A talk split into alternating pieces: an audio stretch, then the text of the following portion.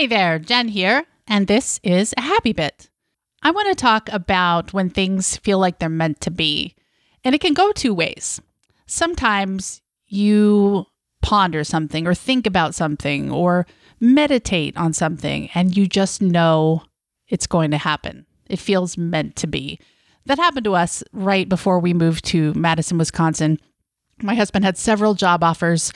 Um, we felt like we were going to be in Madison. We both knew it. And he even turned down three job offers. His major professor thought he was insane because he hadn't even been offered anything. So I feel like that was really meant to be.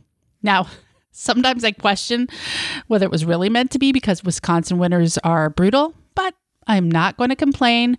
I love Wisconsin summers, and we'll just leave it at that. So, meant to be. Now, let's take it the opposite direction. Sometimes you want something, you will it to happen, you just know it's going to happen. You try all of your positive thinking, you try being cheerful and optimistic and sending out all the right vibes and law of attraction and all the things. And it just doesn't click into place.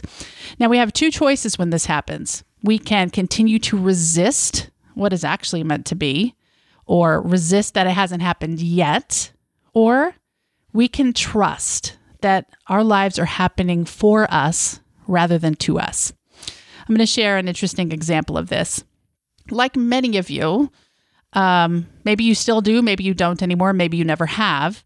It seems to be a popular parent, parenting thing in the US to believe good parents, quote unquote, take their kids to Disneyland or Disney World, or if they're older, at least Universal Studios. And this is a truth, quote unquote, that I bought into for a long time. And needless to say, for our family, given our emotional temperaments, our emotional health, driving to Florida or California is entirely out of the question. So we had to think about flights. And then when you thought about flights, you had to think about tickets. And then you had to think about fast passes. And when all was said and done, it was quickly going to become like an $8,000 trip, which is not an amount of money we often or easily have sitting around, or at least we didn't used to. And so I thought I needed to do what it takes to make sure we could make it to Disney World or Disneyland because if we didn't, we weren't good parents. well, anyway, took me a long time of it not happening, schedules not working out, kids acting up, and on and on and on until something else clicked into my brain. And that is this it clicked that, hey, we don't travel well at all.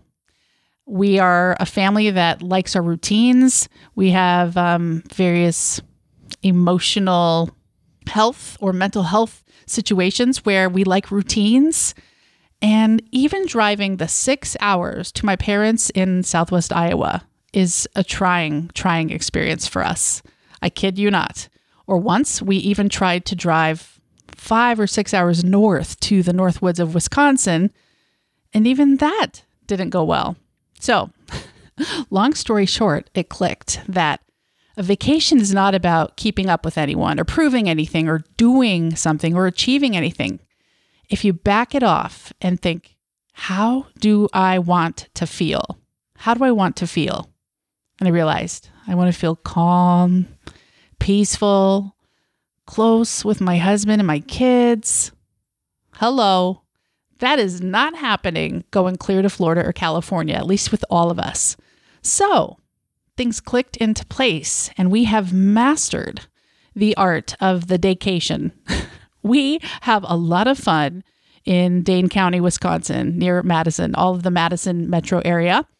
And we go camping. We do even overnight trips. We're getting adventurous. And is it Disney? No. Am I equally satisfied? Yes, because it generates the feeling I want to have. And I've expanded beyond that. And every time one of my kids turns 12, I go on a vacation with them, just me and them. And we feel the way we want to feel. We develop that bond. And now that truth feels aligned. Rather than clinging to a truth I thought had to be and resisting the fact that it hadn't happened yet, that we all went to Disneyland or U- Disney World or Universal Studios, just recognizing that God slash the universe, they work in the energy of feelings. At least that's my perspective. And the goal is to feel happy, close, and bonded. And since life is happening for me, not to me, that didn't click into place because that trip was never going to generate those feelings. However, we found a different way to generate those feelings, and it does feel meant to be. So, my challenge for you this week is to really think about what you want. Are you clinging to a truth rather than allowing the universe or God to give you exactly what you really want and you don't even know it yet? The things that will generate the feelings you want to have. And the way to find out is to take a deep breath and to meditate and think and ponder and receive what is meant to be for you because in the end, Life is working for us, not to us.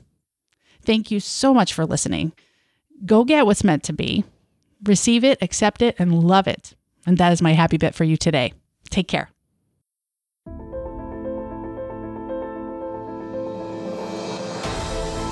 Thanks for listening to the Vibrant Happy Women podcast at www.jenriday.com.